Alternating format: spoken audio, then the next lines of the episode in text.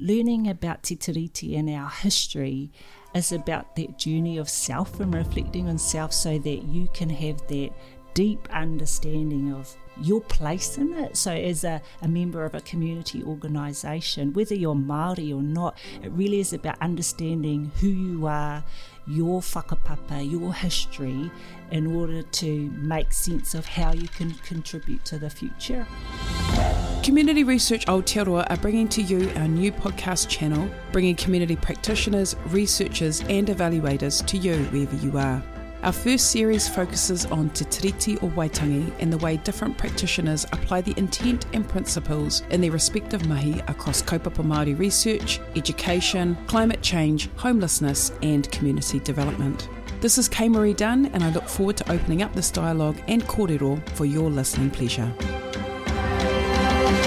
Introducing Dr. Chelsea Grootveld, a kaupapa Māori evaluation practitioner who gives her insights of her understanding of Te Tiriti through her own upbringing, education, and the application of principles in working in partnership with communities. My mahi's evolved over the years. At the moment, I'm the director of Aiko, which is my um, research company. Um, I've been consulting for seven years now um, and went out on my own because I wanted to pursue kaupapa um, that resonated, that, that brought joy to, to me, that utilised all my skills. So um, most of my mahi is in the public service, but also for iwi and community organisations. On the side, I do a bit of governance mahi as well, um, but all my mahi is kaupapa Māori focused, and, and because of that, te tiriti focused as well. So, what is your understanding of Te Tiriti o Waitangi, and when did Te Tiriti actually become meaningful to you?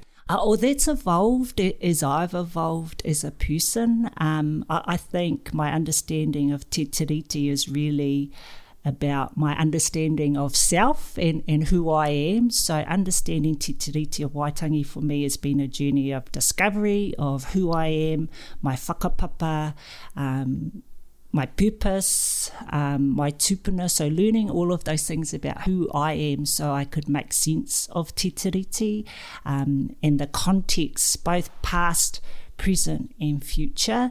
Um, and that's really been and I'm still on that journey. Um, you know, I was a child of the 80s where Te Reo Māori wasn't heard everywhere. There was no New Zealand history. Um, kapahaka was kind of infused with Cook Island, Samoan, you know, everybody did kapahaka. It, it was a different time to what we have now.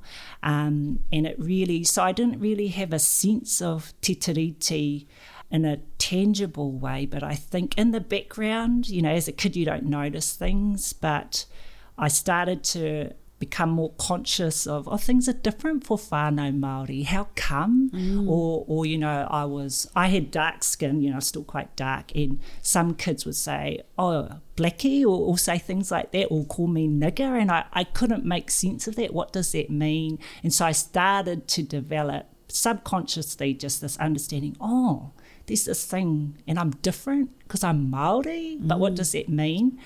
But then it wasn't really, I guess, through my secondary school years that it became tangible and, and I guess being Maori became something negative and it was negative because um, when I started college at Mana College, we I was in the Maori class. There was a group of 33 of us.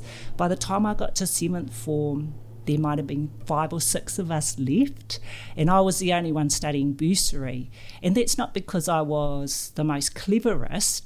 Some of the my classmates were just unbelievably clever and talented, but along the way they had been weeded out by an education system that didn't value their knowledge. They were bored in school, and that's no disrespect to my kaiako. I some brilliant teachers at Mana College, but it was a system that weeded these awesome kids out. And so you, when you're kind of left as the last man standing, you start to think, what the hell's going on here? Yeah. And so by the time I hit Te Herenga Waka, that was the first time I had been surrounded by a cohort of young, successful, confident, real speaking Māori, and it blew my mind. I was like, what is this place? Mm. And, and there I was nurtured about – you know, I became politicised. Um, I learned about Te Tiriti, immersed by peers who lived and breathed Te Tiriti, who came from all corners of the country and, and were real speaking. And, and it just, I think it showed to me that it's not that I thought being Māori was negative, but those were the messages I had seen. But all of a sudden, it was like, wow, it's awesome to be Māori. You can be successful and be Māori, and we should celebrate that. But I also learned about critical analysis and was just exposed to so many amazing thinkers like Dr. Kathy Irwin, Professor Wally Penetito, Professor Tudor Royal um, in education, and then also at Te Kawa a Māui, Peter Adds, Tanya Rangihuia, Te Ripowai Higgins, um, and then all of the reading that you're exposed to. And so for the first time in my life, I became quite politicised and, and had I guess the information and learnt about our history, learnt about the tiriti to actually take action. So, you know, we, we were all on the um, fiscal envelope march and we were, you know, always protesting. Um, and I really thrived in that environment. But, but I think it really helped sharpen my, my critical skills, my critical analysis skills and thinking for the first time in my life. So, from learning about uh, Te Tiriti and being exposed to quite amazing exponents of Te Reo and Mātauranga Māori, then you're moving into, you know, who are you and your purpose in the world. So, after you left university, what did you do? I went and worked for a bit, went to the Hillary Commission, my other passion is sport and high water, um, and then went over to Te Puni Kōkiri, um, and that was really again a, a, formative time in my life where I was exposed to some phenomenal policy thinkers and, and just thinkers in general. Um, during that time, I think Dr. Ngatata Love was the chief executive. Wira had just finished his tenure. Uh, Dr. John Tamahori was there. Helen Lay, Powderhouse had all these amazing um, thinkers around me and was just exposed to, and I guess you know, the inner workings of the crown and, mm. and, and um, the machinery of government. And so linking what I'd learned, what I'd experienced as a kid, the theory that I'd learned at university, um, protest at university through to being on the other side for the crown and learning how that worked and how to think and advocate and influence in that space. So transitioned into that space ended up in Japan teaching English, which was another, um, you know, another part of our life. Um, we got hapu. I was fairly young, 22. So in 2000, our boy was born. We went over to Japan again that helped me. I finished my master's while we were over there, and I think stepping away from Aotearoa also helped build my understanding and appreciation of Te Tiriti and how lucky we were to have that. When you're living overseas for three years and you look back at home, you see, for example, the Ainu people in Japan, how they're largely invisible. You look at other countries and, and the state of Indigenous peoples, and you look at home, you're like, hika, things aren't so bad. I mean, yes, we've we've always got our challenges and battles, but you know, there's a lot to celebrate. I mean, as Ranginui Walker always says, you know, ka whawhai tonu mātou ake ake, that, that battle will never end, that's always there. But that really gave me appreciation and a hunger to return home and contribute. So you went from university, uh, you spent time working inside the machinery of government, then you decided, actually, I'm going to take the plunge and I'm going to work for myself and actually develop my own company and apply some of these learnings in my own way. What was the thinking behind your decision to do that? Again, a maturing of self that um, really it's, you know, I, I, did the PhD along the way, and that was always a journey, not just for me, but for my whānau, for my hapu, for my iwi, to say we can do whatever we want actually and we can achieve to the highest levels if we want to and that was also a ticket to to consult to to have some credibility in terms of qualifications, but also to do something with that. You know, there's no point in having a tohu if you're not going to actively contribute and somehow support Māori development and Māori aspirations. So that was always kind of the, the goal along the way. And also realizing I wanted to work for myself and I wanted work life balance. I think we're very good at burning out our Māori leaders, and I knew I wanted to consult, but I wanted to do it on my own terms. I'm lucky that my husband, we both privilege our health and well-being, so um, it's never mahi at all costs. It's always mahi and hauora go hand in hand. So, you know, running my own company gives me the flexibility to do that.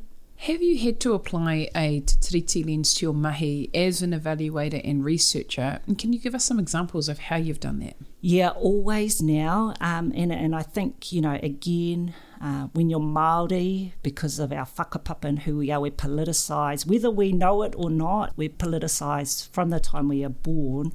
So as a kaupapa Māori research and evaluation practitioner, um, Tiriti is at the heart of what we do. It provides the critical questions that we need to ask because it is about asking questions around respect, trust, value for Māori, benefits for Māori, um, issues of partnerships and relationships, issues of engagement. So when I look at a kaupapa or I'm engaged to evaluate something and, and determine its value, the questions are always, well, what is the value for Māori and how do we know? At what point were Māori engaged in the design and planning and development of this kaupapa? And if they weren't, how do you expect to achieve outcomes that are beneficial for Māori? So it, starts from the very beginning, and that's what Te Tiriti brings. It brings that framework, that lens for looking critically at access to power, resources, control. And it's fundamental as I've grown as a practitioner, I've realised that it is at the heart of what we do because we're always trying to determine value for our people and benefits and work towards equitable allocation of resource, power and control for our people. That's where we're heading. Tino rangatiratanga, mana motuhake, whatever you want to call it and evaluation is one of many tools to help us get there. When you think about the way that you can influence change as an evaluator, and if Tiriti is at the core of your work, and you're asking quite critical questions, have you been able to influence not only the, the thinking of the partners that you've worked with, but have organisations actually paused and they've they've listened and they've said, actually, you're quite right. We haven't co-designed.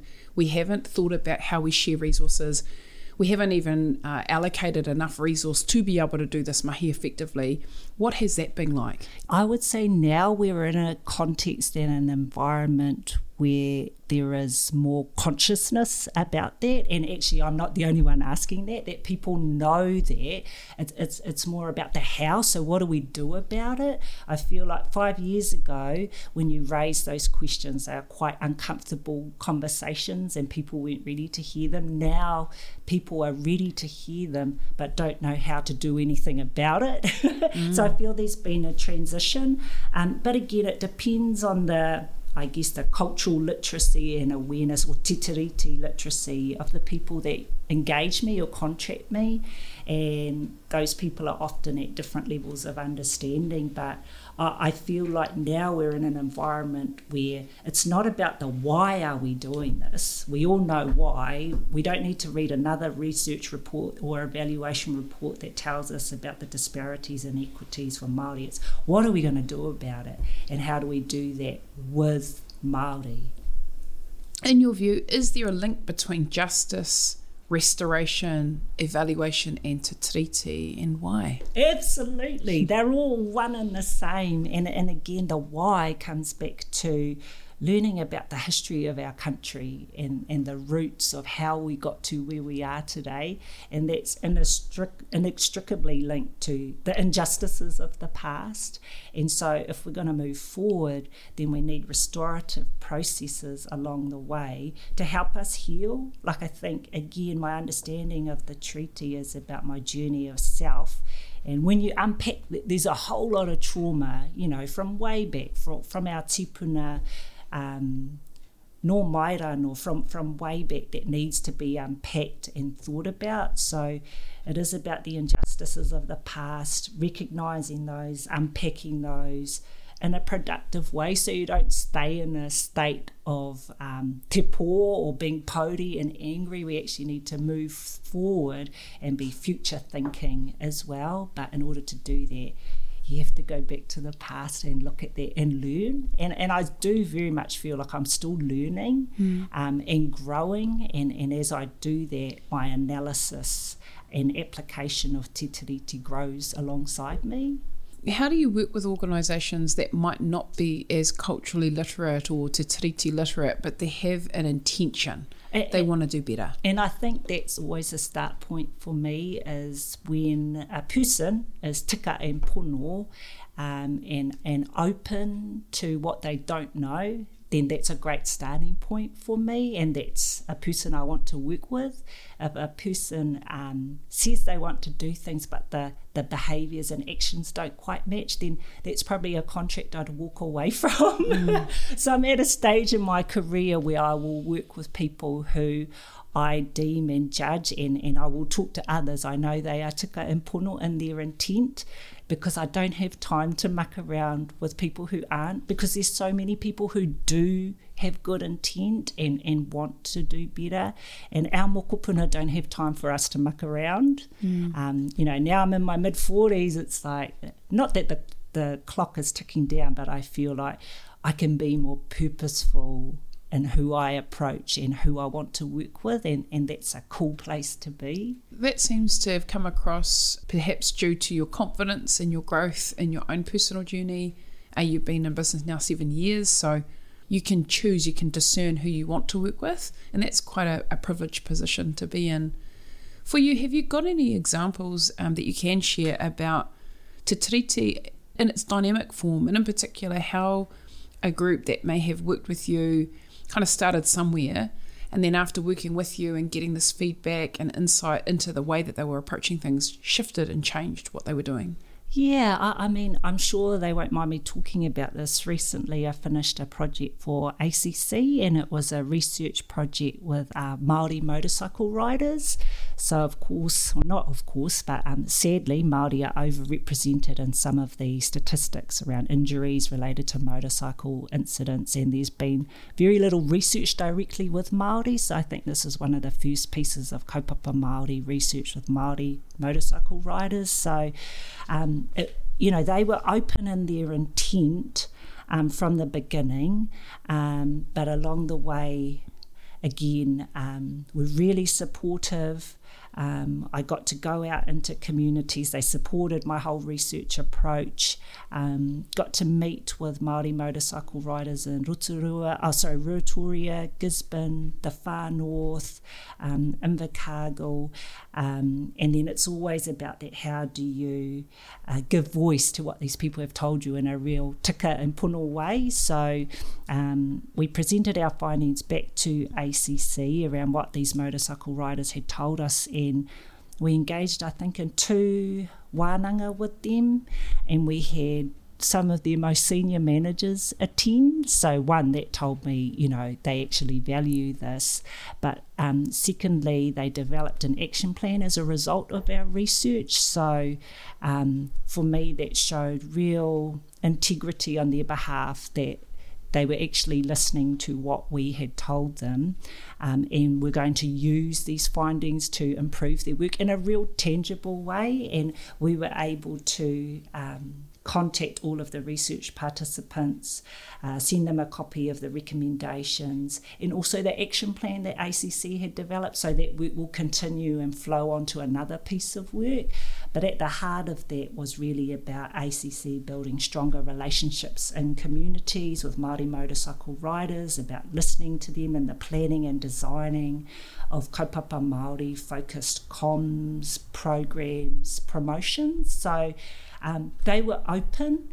Um, and I wouldn't say we had to push, we just walked alongside them the whole way.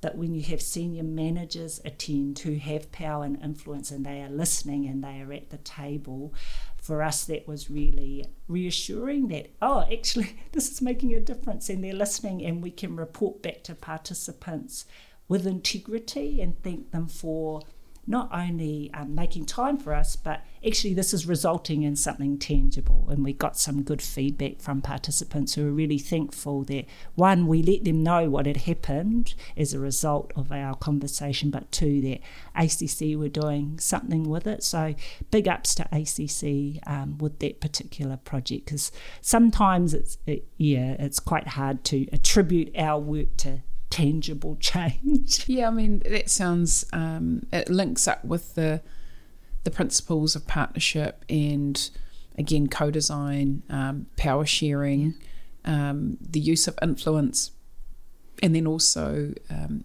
equity. Yes. Hey, enabling equity and enabling um, shifts and changes. So, hey, biggie ups to you, ACC, for taking on this uh, particular approach in listening carefully and then putting into action, uh, but also going an extra step by including uh, those that are researched actually to be part of the future and the decision making of the organisation, which I think is amazing.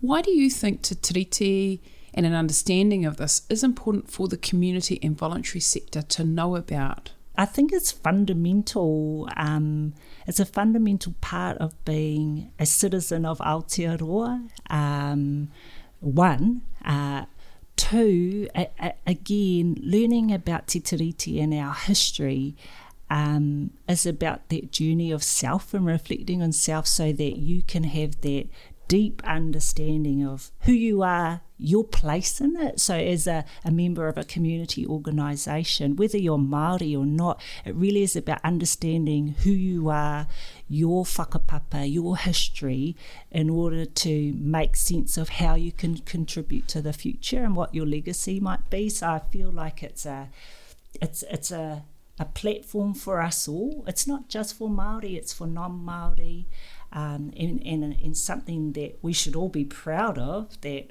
way back in 1840 there was this amazing contract between two groups of people that was fundamentally about respect and trust and that we need to reclaim that. Kia ora. Kia ora, it's a really important point. Uh, e listening, you know, how might we help uh, foster trust and connection and deep listening and hey, debate and discussion as well, because that's all part of the relationship. we love a good debate. yeah, well, you know, they say it's a marriage, a marriage of cultures. And I always remember uh, Dr. Ranginui Walker saying that the transformation of Aotearoa will not happen in the beehive, it will actually happen in the bedroom.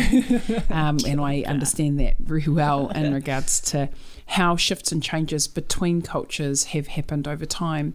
I think you raised a really interesting point there that five, seven, ten years ago, the conversations that we're having now about te tiriti and uh, cultural competency was still quite new. And one term that I've really enjoyed hearing come up is um, to be a treaty dynamic organisation. Mm. And I was like, oh, that's pretty awesome. and uh, for this organisation, they took on that particular header for themselves because they knew that Te Tiriti is a living document. Mm. It was something that um, they needed to embrace both at a personal level but also at a practitioner and behavioural level also. For you in your work, have you seen some really good examples of organisations that have also become treaty aware, yeah. treaty dynamic? Yeah. Oh, I'm privileged to sit on the board of Core Education, and they are a Tiriti honouring organisation uh, led by the formidable uh, Dr. Hana O'Regan. And so it's been a joy to be a governor or director of that organisation and see them grow in terms of, well, what does it actually mean in practice? Mm. You know, um, that the vision is an equitable and thriving Aotearoa through education and learning, but how do we give a effect for that? So as a board member over the last two years, watching the organisation unpack how do we behave? What does it mean? What does it mean in terms of the questions we ask? What, what does it mean in terms of how we support kura and kaiako? What does it mean in terms of um, how we as governors govern to be governing a Tiriti honouring organisation? So it raises questions and challenges for us constantly, which I think is the point. It's not so much about the destination, it's about those awesome conversations that we're having and asking of each other, the questions we're asking of each other as a Tiriti honouring organisation, and the role of our Pacifica brothers and sisters within that, the role of our refugee migrant communities. What does that all mean for us as an organisation? So, um, it's hard to say, you know, again with my evaluation hat on, I, I couldn't hand on heart say we're doing that well, but but we're having the conversations and it's something we're committed to at all levels of the organisation, driven by a dynamic leader um, who lives and breathes Te Tiriti in, in every aspect of her life. So that is a joy and a delight to watch that unfold and somehow contribute to that. Um, and again, it's it's not we don't have the answer. I don't think there's one answer. Every organisation needs to work that, that out for themselves around what does it mean to be Tiriti honouring, Tiriti dynamic, um, with great leadership, support from your governance, and people who have good intent. My last question for you today, Yuhua, is what do you see as the future of Te Tiriti in 2022 and beyond? Oh, well, I, I, mean, we're blessed as Māori to always be thinking intergenerationally. So again, I think it's if I can do my small bit to influence and, and shift the conversation um, and support the conversation so that we are moving towards an equitable and thriving Aotearoa, that we are um, looking at the equitable equitable access to resource, to power and control. Um, you know, as we are seeing with the establishment of the Māori Health Authority, just one example of that. You know, I want to be seeing more of that. What does it mean to devolve? To, to really fully and truly devolve resource power and control to Māori. So I see that as becoming um, a really hot topic and thing over the next decade, I'd say, and in any way that I can contribute to supporting that kaupapa um, towards devolution, mana motuhake, whatever you want to call it, then then that's something I'd really I'm really passionate about. Um, but in terms of my mokopuna, you know, what I see and what my vision is, we have a real speaking Aotearoa healthy people, healthy whenua, healthy moana. Um, that, that is the full expression of te tiriti, is, is where our people are flourishing, our language is flourishing, our awa, our maunga, our ngahere are, are flourishing. That's the dream, you know, that's the vision for me. So any way I can help through evaluation to get us there is something I'm really committed to and passionate about. It's amazing. Now, if whānau want to uh, connect with you and uh, pick up on, on your amazing evaluation skills, how what's the best way that they can get in contact with you? Uh, LinkedIn, um, call or Chelsea Grootveld on LinkedIn, or you know Facebook, Instagram, whatever. Um, I'm pretty accessible. yeah, accessible, um, not too accessible. Yeah. um, but again, you know, I'm, I'm still on a journey and still learning um, Um, and growing in this space and inspired and influenced by so many. You've been listening to a podcast by Community Research, working together to raise the mana of community research across Aotearoa, New Zealand.